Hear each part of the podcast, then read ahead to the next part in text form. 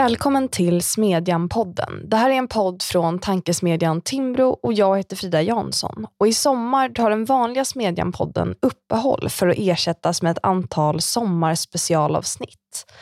I de här avsnitten kommer vi på Smedjan-redaktionen sammanträda för att ge er perspektiv på politiken. Hoppas du har en härlig sommarledighet och du kan fortfarande skicka tips till oss på smedjan och om du vill får du gärna betygsätta podden i Podcaster och iTunes.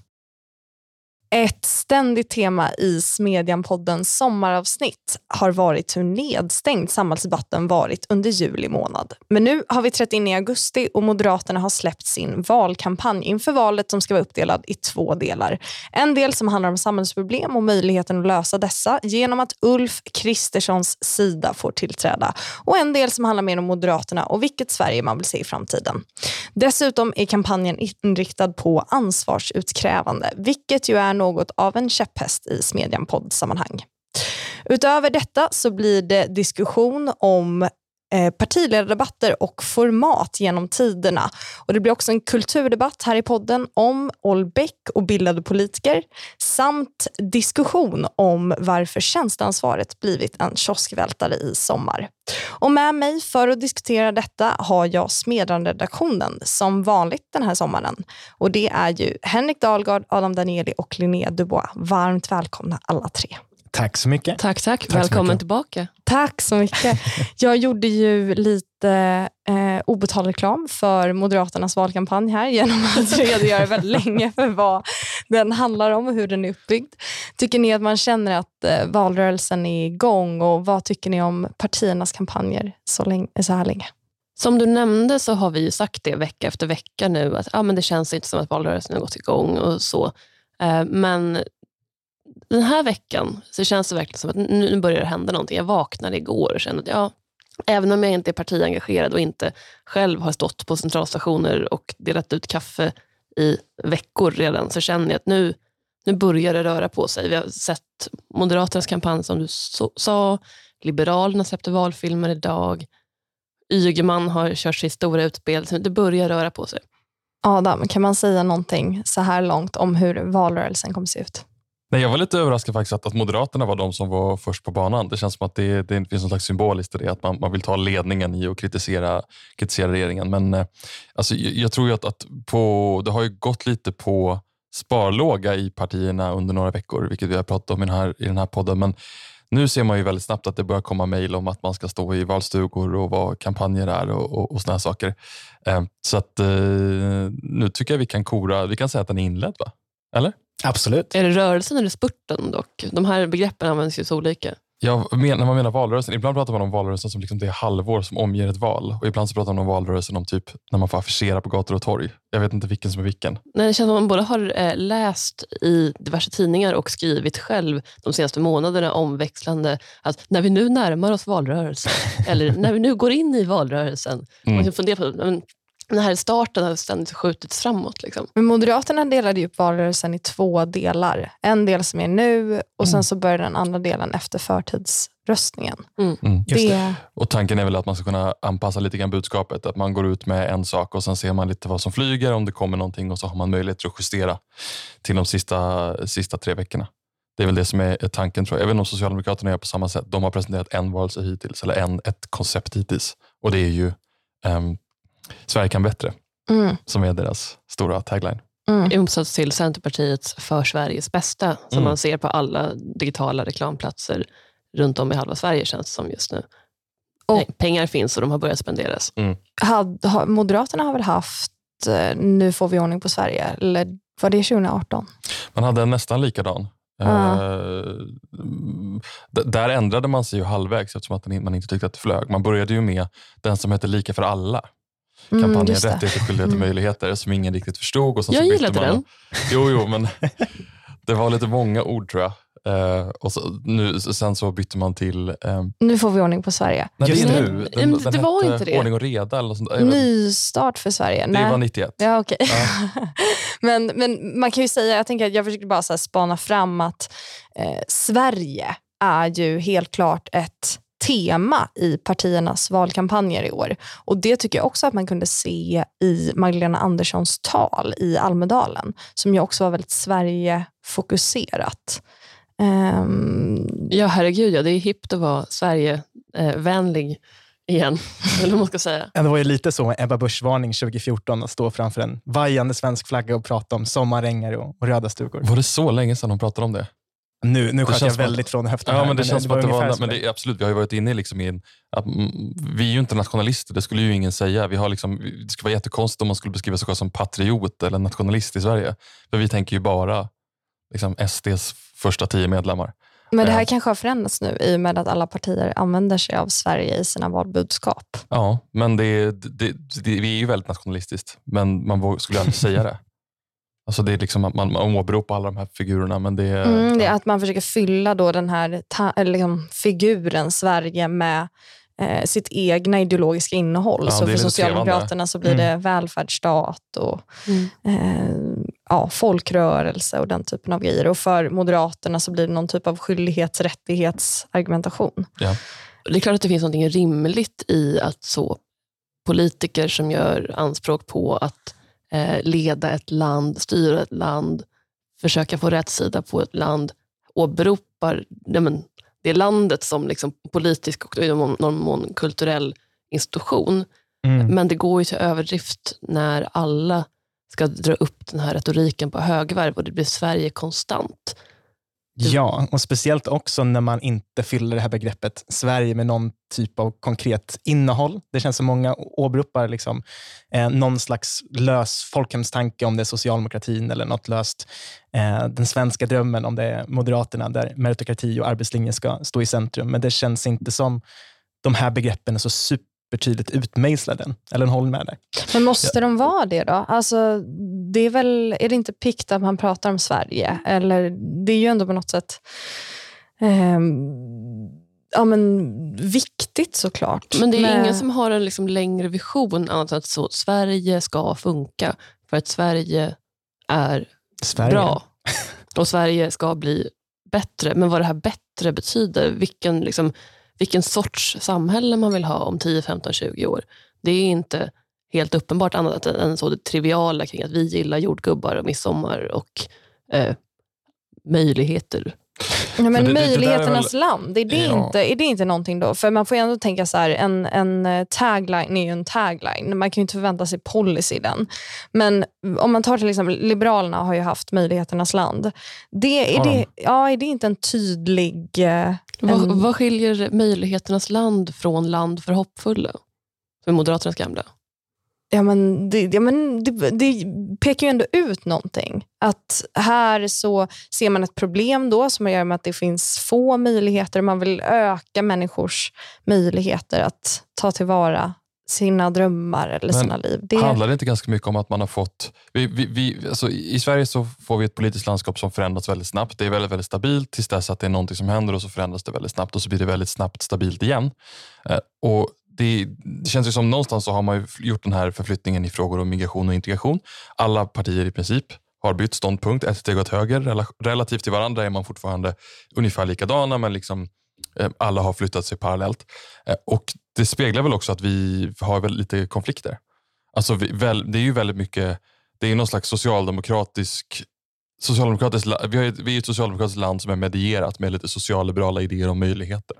Alltså det är ju det som är det, det, finns ju ingen som har någon allvarlig idé om att man ska, man ska eh, bryta med det här, utan väldigt många koncentrerar sig på så grundfunktioner. Ja, men typ så här, alla är ju typ överens om att så här, tågen ska gå i tid.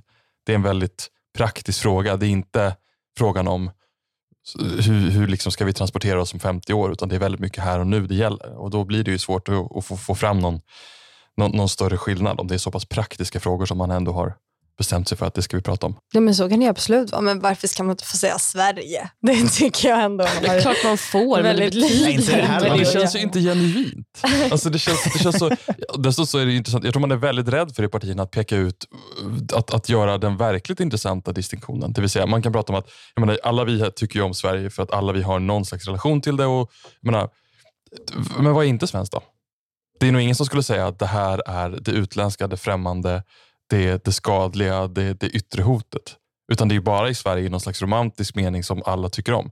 Jag menar, man skulle kunna tänka sig en, en mer nationell strömning som tar sig uttryck i att ett skepsis mot EU till exempel, eller en skepsis mot eh, andra, andra länder. Men, men det är det ju inte, utan det är det här, man försöker ju ha en nationalism som är väldigt mycket bara att man beskriver vad man tycker om och väldigt lite att man försöker beskriva, aha, men vad, vad ställer du dig emot då? För det vet vi att det är ju liksom, det är nog många partier som, som av ren eh, på ren reflex inte vill prata om, okej okay, mm. men vad är, när du pratar om att du gillar Sverige, vad tycker du inte om då i det utländska?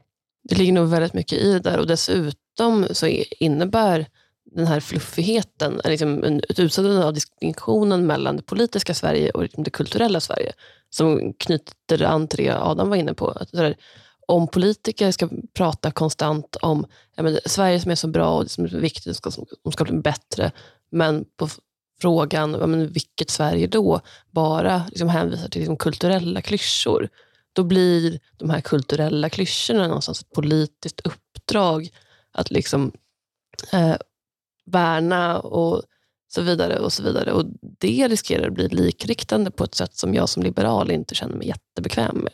Mm, du menar alltså att poli politiken tar sig ett för stort anspråk när man börjar uppehålla sig vid kulturfrågor? Man kommer ganska nära det sverigedemokratiska vurmandet för utdöda folkdanser mm. och påbjudet midsommarfirande. Mm. Och På tal om det så har vi ju haft en politisk kulturdebatt faktiskt den senaste veckan. Äntligen. Eh, precis, många har suttit och laddat inför detta. Och Då var det så att i veckan så fick Liberalernas partiledare Johan Persson kritik på sociala medier, framförallt plattformen Twitter, för att han sa att han hade läst då författaren Michel Houellebecq i skolan. Något som inte var möjligt eftersom Persson är 54 år gammal och Houellebecq roman debuterade 1994 och år 2000 på svenska. Eh, och Vi har ju haft gäster här tidigare i Smedjan-podden, Lena Andersson och Expressens kulturchef Viktor Malm, som har beklagat sig över bristen på kulturella referenser hos partiledarna. Exemplet som togs då var att det är sällsynt att en partiledare citerar en författare i ett politiskt tal. Så jag frågar er i redaktionen, är det viktigt med bildade politiker? Jag skulle säga att det är önskvärt, ja. Såklart är det. Varför då? Um, nej men om man börjar i lite den här diskussionen om idéer och det mer normativa som vi snudda vid nyss, så tycker jag att um, kulturella referenser, men framförallt så skönlitteratur som forum är ett ganska bra sätt att begreppsliggöra och leva, levandegöra idéer på ett sätt som inte man riktigt kan göra i exempelvis så filosofiska avhandlingar eller på ledarsidor eller debattsidor. Uh, för i skönlitteratur och fiktion så kommer man mer nära eh, idéer och ideologi än vad man gör i andra typer av, av forum. Eh, om man bara tar lite exempel på vad som brukar vara liksom, någonting man tar upp inom den svenska litterära kanon så tycker jag att Mobergs Utvandrarserie är ett jättebra exempel och eh, synliggöra vikten av tolerans i ett samhälle. Jag tycker att Fogelströms barnserie är en riktigt snyggt så karaktärsmot på merkantilismen och, och protektionismen. Eh, så det här är väl ett sätt ja, för politiker att bättre förstå de idéer man propagerar för och faktiskt vill genomföra. Men finns det inte andra sätt att nå de idéerna än genom Fogelström?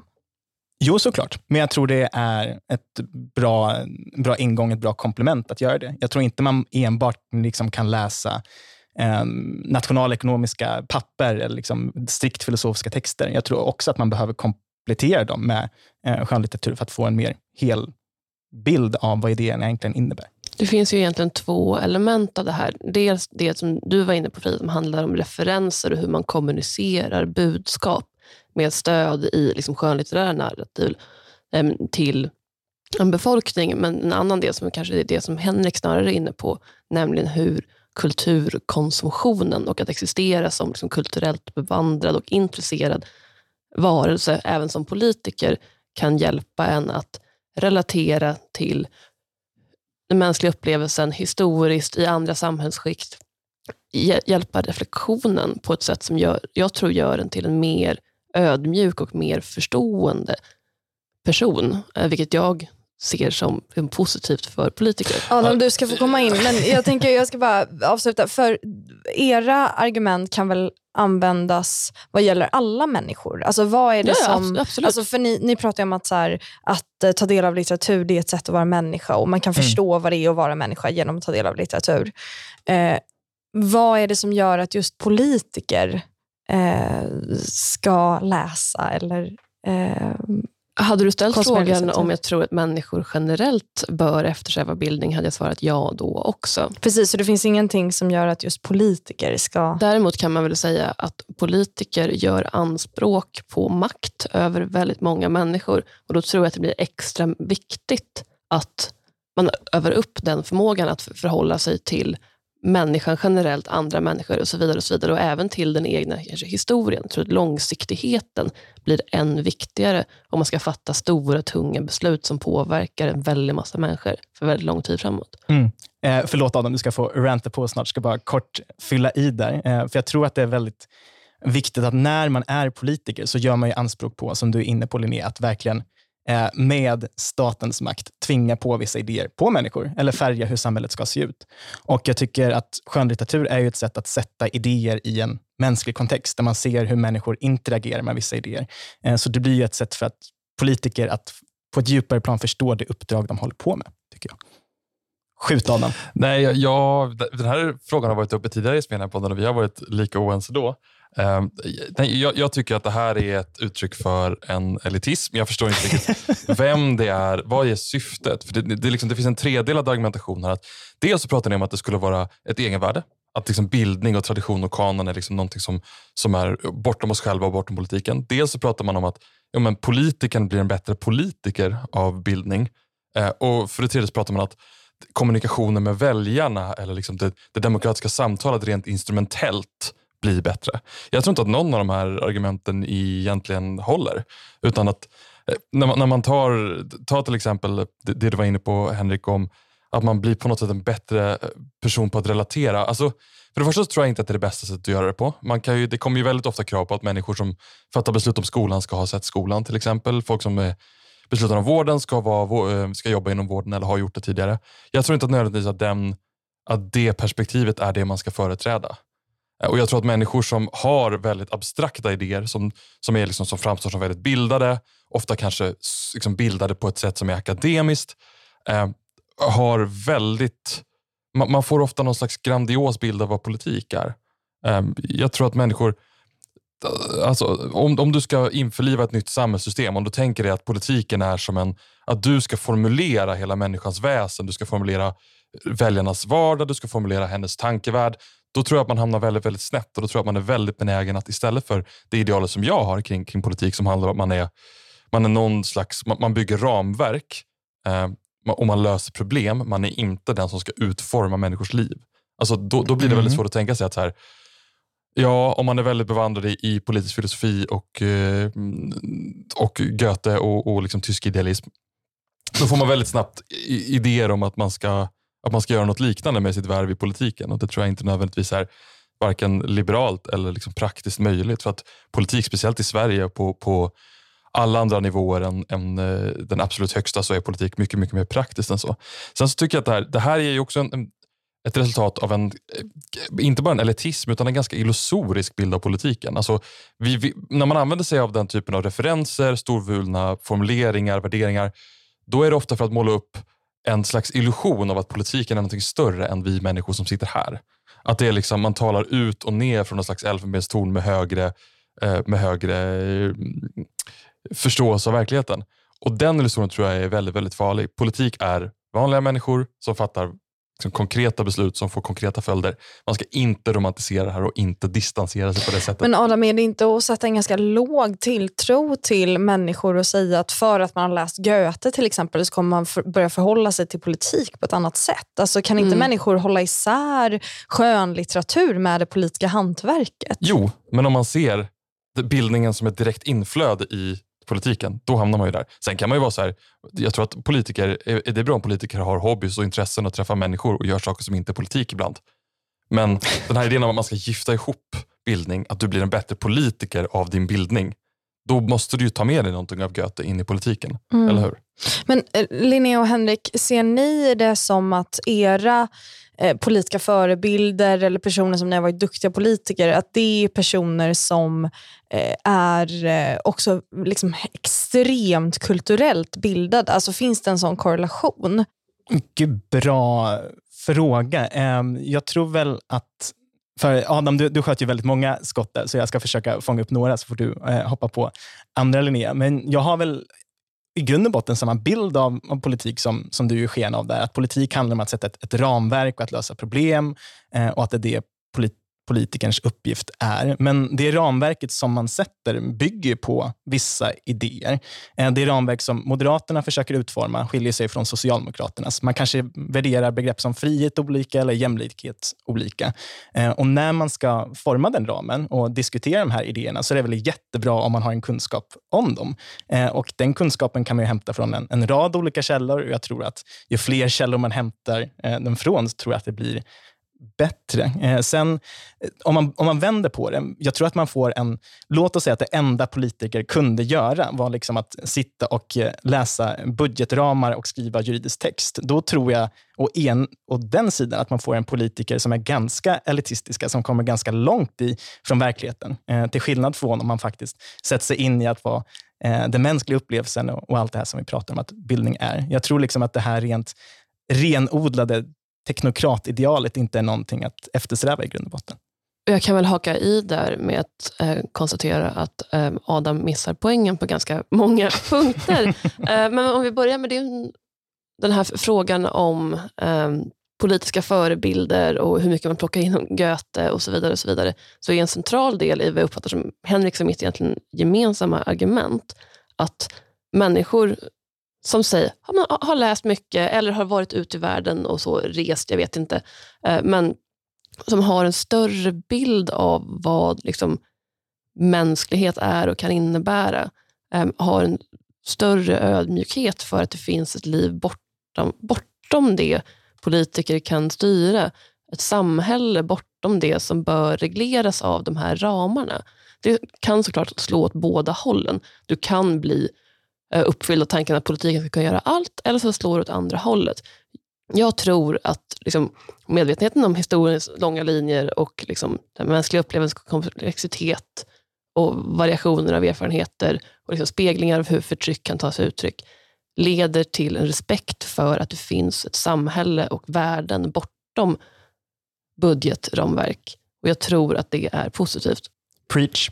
Men kan det inte också finnas en tendens att man genom det här kravet då på bildade politiker, eller kravet, men ambitionen om man kallar det det, um, att man ser det som att politikern på något sätt ska fylla alla roller i samhället. Alltså istället för att vi har en politiker som sysslar med det politiska hantverket och förhåller sig inom de ramarna. Så ser man att den här politikern det ska nästan vara som en landsfader eller en landsmoder som ska berätta vad man ska läsa, berätta vad som är en god litterär upplevelse och dessutom då utöva makt över en, stifta lagar och eh, vara upptagen med budgetprocesser. Ser ni ingen sån risk istället för att man på något sätt delar på ansvaret?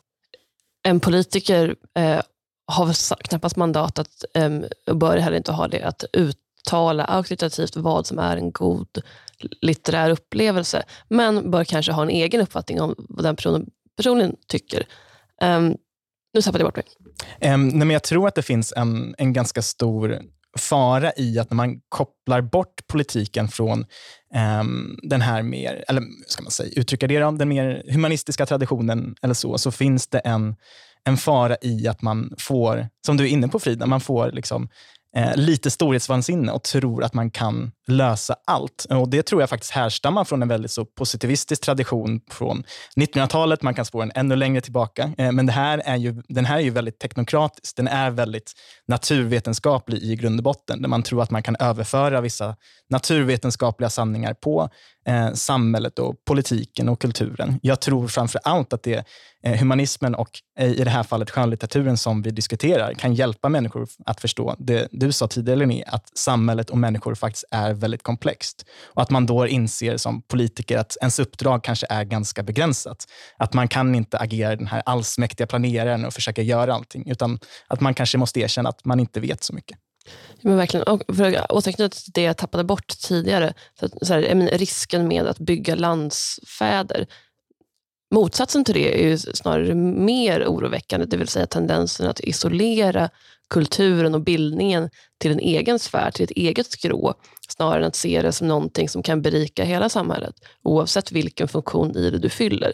Att säga att ja, men, litteraturdiskussionen är förbehållen litteraturvetarna och kulturkritikerna, vi andra ska hålla oss därifrån. Det blir att göra samhället väldigt mycket fattigare.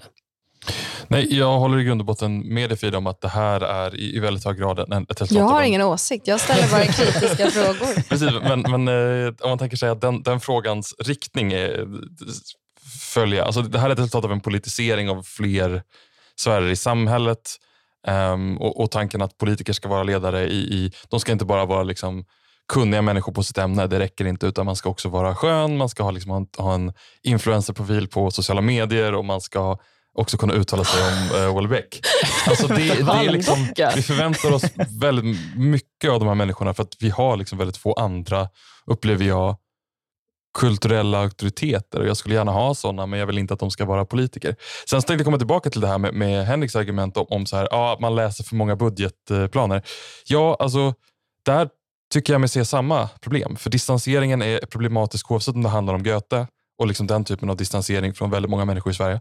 Eller om det handlar om att man fastnar i kommunala handlingar som i många fall är alldeles för komplexa. Och de, de jobbar med samma sätt. De, de försöker också på ofta att klä in makt i väldigt, väldigt långa och utförliga ord och inte komma till saken. Utan liksom, det är också en slags distansering som är problematisk. Så att, att, att säga att man kan bli distanserad kulturellt eller via liksom eh, eh, eh, administrationen eller liksom pappersarbetet. Ja, det är väl samma sak. Jag vill, jag vill inte ha någon av dem. Jag, jag säger inte att det ena är ett argument för att man ska, man ska göra det andra. Sen så här, man ska komma ihåg att bildning är ju en, det är väldigt mycket en symbolfråga. Alltså vi använder det ju i ganska många sammanhang för att visa eh, att vi är klokare eller bättre. Eller liksom, det, det, är ju någonting som har utvecklats. Det behöver inte ha så mycket med verkligheten att göra utan att bara vara kunnig inom vissa saker ses ju i vår kultur som att så här, du gör anspråk på är en god människa. Och Jag tror att det där är lite illusoriskt, att man tänker sig att personer som är bildade på något sätt, det, det, det är en väldigt liksom, gammeldags sätt att se på ehm, ledarskap. Att det är människor som ska ha någon slags religiö religiös auktoritet eller så där, som, som ska kunna vara ledare. Den här symbolen som, som, som han sänder ut när han inte vet eh, så mycket om Welbeck. Alltså det är ju liksom en, en, flagga för vissa människor att kunna gå på honom. Men det har ju ingenting med verkligheten att göra. Jag tänker att vi ska byta ämne och vi har fått två texter faktiskt i Smedjan den här veckan. Eh, Linnea, du har skrivit en text om eh, partiledardebatter och format. Och Det har även du gjort, Henrik. Du har tittat på alla slutdebatter sedan 1976. och Det är ju en text som vi publicerar på Smedjan idag. Um, och Linnea, din text är publicerad sedan tidigare. Henrik, eh, berätta om ditt historiska wallraffande. Nej, men det här är ju någonting som vi alla gör då och då, är jag helt övertygad om, eh, när vi har eh, lite tråkigt eller har skrivkramp som man kan få ibland. Um, nej men jag har tittat på de flesta slutdebatten i alla fall eh, och kanske spolat lite grann eh, från och med 76. Eh, och Det finns ju många olika saker som man kan lyfta upp när man gör det här. Jag tycker först och främst att de äldre debatterna är väldigt komiskt, komiska för att det så bildas en otroligt stor kontrast mot det format vi, vi har idag. Men jag tycker framför allt de är verkligen titthål in till historien och in till en annan politisk kontext och ett annat politiskt sammanhang. Um, och Det jag tycker framför allt är väldigt fascinerande, apropå det vi diskuterar nu inledningsvis, det är vilken enorm kontinuitet som socialdemokratin visar upp i, i samtliga debatter nästan från och med 76. För i varenda öppningsanförande som en socialdemokrat håller, eh, oavsett om det är Olof Palme, eller eh, Göran Persson eller vem det nu är, så pratar man alltid om borgerlig splittring och oförmågan som de borgerliga partierna har att regera. Eh, den går verkligen som en röd linje genom Socialdemokraterna deras argumentation i, i valrörelser. Eh, och Det är ju någonting som man har sett även i, i vår tid nu. Eh, Stefan Löfven lyckades på ett väldigt effektivt sätt använda regeringsfrågan för att eh, driva fram en splittring av Alliansen. Eh, Magdalena Andersson kommer ju använda SD som en del av det borgerliga blocket för att eh, försöka legitimera dem från den politiska makten.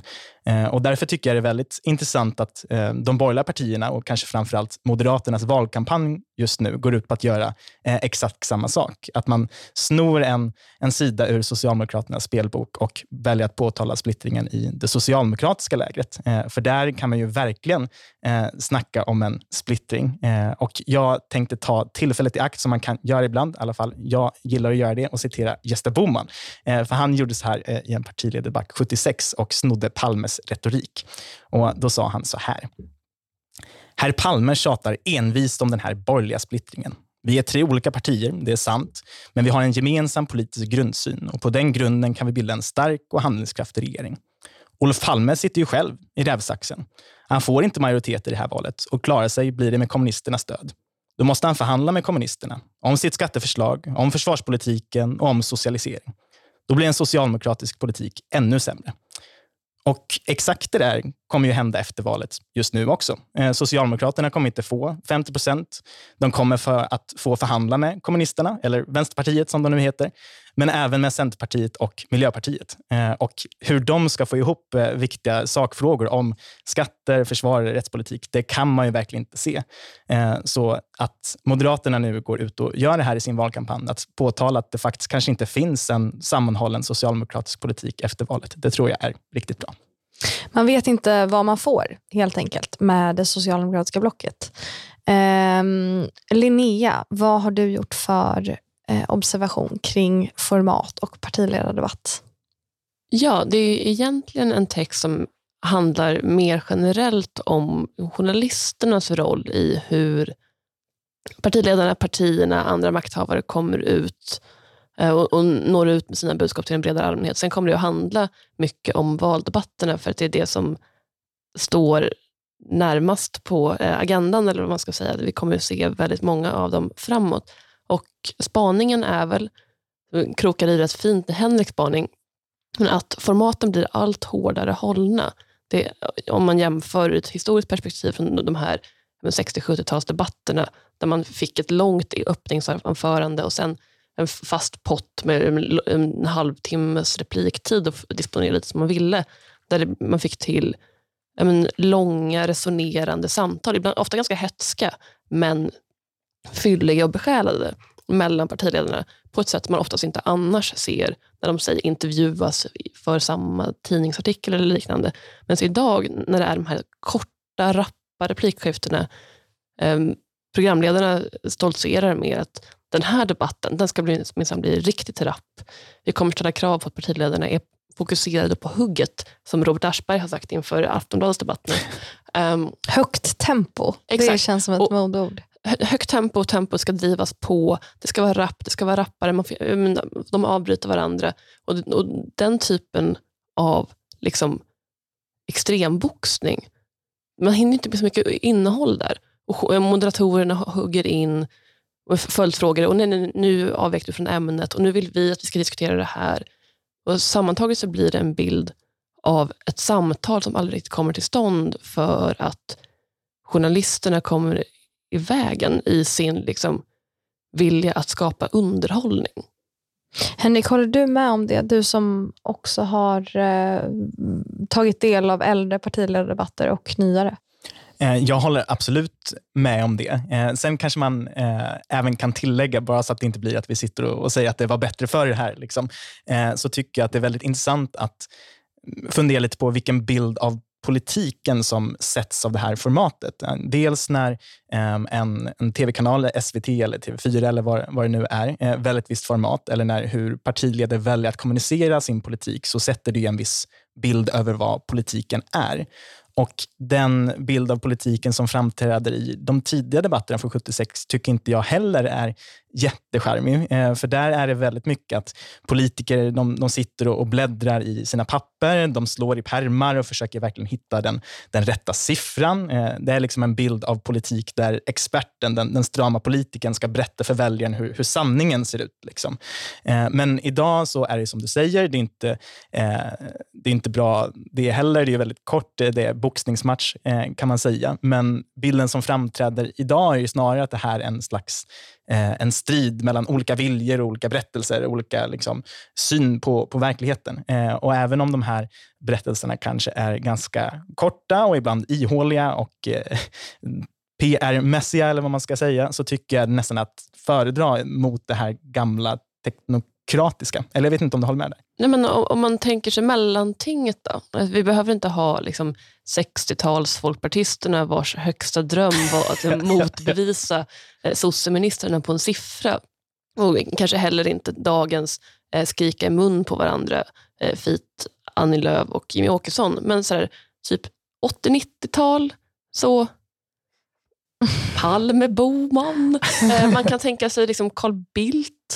De Den typen mysiga. av liksom så mellanlånga format där man ändå fick tid att presentera sin berättelse och sin vision lite mer utförligt. Även om det var lite mer slängigt och lite mer normativt än vad det kanske var på 60-talet. Mm. Men kan man inte se det också som ett eldprov? Att politikern ska ju kunna sammanfatta sin vision relativt kortfattat. Är det inte någonting positivt? Det kan det vara. Eh, men det finns många eh, format och forum för politiker att sammanfatta sina visioner väldigt, väldigt kort. Men i de, vid de få tillfällen där de faktiskt möts i ett samtal, en dialog, en debatt, finns det också någonting att säga för att de kan få bre ut texten lite mer. Ja, jag, jag, håller med väldigt mycket som har sagts. Jag tror att en sak som gör att man inte kan göra det här längre, det är inte bara att, att väljare och tittare har mycket kortare Alltså man, har, man konkurrerar med så mycket mer. Men, men det är också att, att, dagens politiker är så mycket bättre skolade. Det skulle vara helt meningslöst tror jag att ha den typen av orerande eh, som man kan se i de gamla debatterna. Om man går tillbaka ännu längre, jag vet inte om, du, om, det, om det är 70 eller 73 när, när liksom när man, är, när man har fyra timmar på fem personer. Alltså det blir liksom mm. helt... Att man kommer liksom aldrig till saken. Skulle du göra det idag så skulle man ju dessutom ha så, så pass mycket bättre och medietränade politiker att det skulle bli det skulle bli svårt helt enkelt. Man har helt enkelt klippt bort mycket av det som är onödigt. Sen ska man inte... Man ska också förstå att, att en partiledardebatt idag är ju inte vad den var då. För då kanske det var den primära händelsen inför ett val. Det vill säga det här var ett, ett tillfälle att presentera hela din, din plattform eh, och det fanns ingenting annat på tv, kort sagt. Alltså, du kunde inte göra någonting annat och hälften av svenska folket kollade. Så är det inte idag, utan idag är det här ett kort inlägg, kanske mer personfokuserat, kanske mer liksom imagefokuserat. Den som vill ha mer sakinformation tror jag går till en mer nischad, eh, ett mer, mer nischat medium. Eh, och Sen så tror jag att man har gjort ett framsteg eh, sen dess och det är ju att man börjar ifrågasätta politikerna. För att det gör man ju absolut inte i de här gamla debatterna, utan då är det ju liksom ja, så, så, var väl hela SVT på den tiden. Men, men, men liksom att, att Arne Geijer och, och Olof Palme, alltså LOs ordförande och S-ordförande som båda var, båda var med i de här debatterna, kunde sitta och orera och man liksom sa inte emot dem. Och Det tror jag man är betydligt bättre på och det behövs för att politik, det är väldigt mycket så här, eh, när, det, när väldigt mycket går fel i samhället, då kan man liksom inte ha den typen av samtal där ingen liksom egentligen sticker hål på allting som, som kommer från politiker. Kan man inte på något sätt lita på att politikerna, givet chansen, klarar av att ifrågasätta varandra på ett sätt som blir ganska välbalanserat. Jag köper att på den tiden LOs ordförande satt med i debatterna hade socialdemokratin en sån särställning att det blev obalanserat bara i kraft av det. Idag skulle jag säga att det svenska politiska landskapet är mer balanserat. Borde de inte kunna kontrollera varandra så att säga? Nej, för att... Eh, Varför inte? För att alltså, alla som är tillräckligt medietränade vet att du är helt ointresserad av vad alla andra säger. Du måste bara få fram ditt eget budskap. Men så var det inte förr. Det är ju inte ett samtal. Nej men precis, men det är ju därför politikerna är så mycket bättre idag. Ja, men behöver vi verkligen samtal? Ingenting. Bygger inte det på någon sorts Eh, centerpartistisk idévärld att höjden av alla värden är att man ska komma överens. Det tycker jag är lite löjligt i vissa debatter när man säger vi kan sätta oss och göra upp här och nu. Mm. När mm. hela syftet med debatten är att presentera två konkurrerande ideologiska berättelser för väljarna som de sen kan välja mellan. Eh, som mm. då sen kan tillträda som regering och genomföra vissa reformer då som de har presenterat innan jo, valet. Men det är väl lite, lite så historiens slutsyndromet. Att det är, man tänker sig väldigt mycket att vi har avgjort alla stora strider, alltså skulle vi bara med rent förnuft kunna sätta oss och lägga alla värderingar vid sidan och bara komma överens om det bästa för Sverige nu kanske samtal är ett missvisande ord om man pratar om partiledardebatter, men just det här direkta mötet av de här eh, konkurrerande visionerna, konkurrerande uppfattningarna, tror jag bidrar till att liksom synliggöra konfliktlinjer även för väljaren. Så att, men, vi kan alla fyra sitta och skriva varsin text eller ta varsin intervju, eller så där, men att sätta oss i samma rum, även om det här är ett ganska fredligt samtal, men liksom, när konkurrerande uppfattningar möts, så synliggör det någonting för den som lyssnar. Mm. Jag tror också att man måste tänka på liksom vilket format en debatt är. En debatt handlar inte om att samtala mellan de olika partiledarna. Det handlar om att övertyga publiken du talar för, i, i det här fallet väljarna. Eh, och I en sån debatt så är det inte upp till en moderator att försöka ifrågasätta de som debatterar. Det ska ju de som debatterar själva göra. Eh, problemet med det formatet idag är väl det som eh, Linnea skrev, skriver om nu här i veckan, att när formatet blir så pass kort och politikerna, som du är inne på Adam, blir så pass medietränade, så det enda de säger är eh, korta talepunkter som egentligen inte har något innehåll och inte betyder någonting, eh, så blir det ju väldigt svårt för en väljare att bli övertygad på, på ett reellt sätt. Då handlar det väldigt mycket om image, eh, om de mer identitära aspekterna av politiken. Och politikerna får aldrig någonsin incitament att tänka en tanke till slut, för det är aldrig någon som förväntar sig den av dem. Jag tänker att vi ska gå vidare i Smedjan-podden. Här har vi högt tempo, precis som i partiledardebatterna. Och vi ska avsluta med en kort diskussion om Moderaternas förslag om att återinföra tjänstemannaansvaret. Eh, och det här har ju blivit faktiskt en snackis. Framförallt på sociala medier så har jag sett väldigt mycket reaktioner, vilket jag tycker är intressant med tanke på att det kanske inte är en reform som får eh, någon annan än mig och Adam att skutta ur sängen på morgonen. Eh, jag tänker, vad, vad betyder det? När Moderaterna säger att de vill återinföra tjänstemannaansvaret, vad betyder det? Adam? Jag, jag, vet inte exakt hur de har formulerat det. Det har kommit ganska mycket motioner under senaste mandatperioden om att man ska återinföra, eller stärka eller reformera tjänsteansvaret. Alltså, jag tror inte att Moderaterna faktiskt menar att man ska återinföra det tjänstansvar som, som fanns innan 1974, tror jag det var. 73, 74. Eh, som var ett, ett ganska förlegat sätt. Alltså, tjänsteansvaret är i grund och botten ett sätt att utkräva ansvar rättsligt av eh, offentliga tjänstemän eller personer som, som eh, använder offentliga maktbefogenheter. Alltså till exempel människor som jobbar på myndighet ja, eller precis. som är domare. Så att, precis, en, en, klassiskt skulle kunna vara en, en domare som dömer uppenbart fel i, vissa saker skulle kunna eh, få antingen disciplinansvar eller eh, så kan, kan man bli straffrättsligt ansvarig. Det här krymptes väldigt starkt på 70-talet när man avskaffade det gamla ansvaret som var, ett, som var en rest från ett samhälle där, där liksom offentliga tjänstemän eh, egentligen var liksom företrädare för kungen, eller liksom där, eh, kungliga majestät. Där man tänkte sig att man skulle ha väldigt stor liksom, fullmakt att eh, företräda staten i en massa ställen. Och så införde man ett mycket mer begränsat tjänsteansvar och det blev, skulle jag säga, för snävt. Eh, det har vidgats lite, lite grann, men det är fortfarande så att det straffrättsliga ansvaret och ansvaret för statliga tjänstemän, idén har varit att man inte ska ha så mycket större ansvar än den som jobbar på ett privat företag. Eh, och det där tror jag, liksom viljan att sudda ut gränsen mellan offentligt och privat är ju det man försöker angripa nu. Att nu, nu ser man att väldigt många myndigheter fungerar dåligt och då vill man säga så här, vi måste skärpa upp förvaltningen och se till att det, ty, ramarna blir, blir tydligare. Och Hur kommer det sig att man går fram med det här förslaget för det första och för det andra att Eh, det ändå verkar ha fastnat en del. Alltså jag, jag, tror att det handlar väldigt mycket om eh, att när, när man upplever att många centrala funktioner inte fungerar, då är det lätt att tänka i ansvarsutkrävande. Så om man ser liksom problem med passen och sen så är det eh, Transportstyrelsen-skandalen och sen så är det Arlanda och så är det liksom strul på MSB och så är det läcka eh, liksom dataproblem på SR. Då tror jag att många människor spontant tänker sig att vi måste börja utkräva ansvar mer. Och Det där är lite ett tveeggat svärd. Så att människor gör nog inte jättemycket mindre fel tror jag av det här ansvaret. Ehm, det är nog snarare en fråga om institutionernas utformning. Men det finns liksom någon slags social funktion att vi måste kunna ställa krav på den offentliga förvaltningen och när de kraven inte uppfylls då tror jag att det är ganska lätt att, hamna i den här frågan. Men sen är det ju för att vi har ett för litet, alldeles för litet tjänsteansvar idag.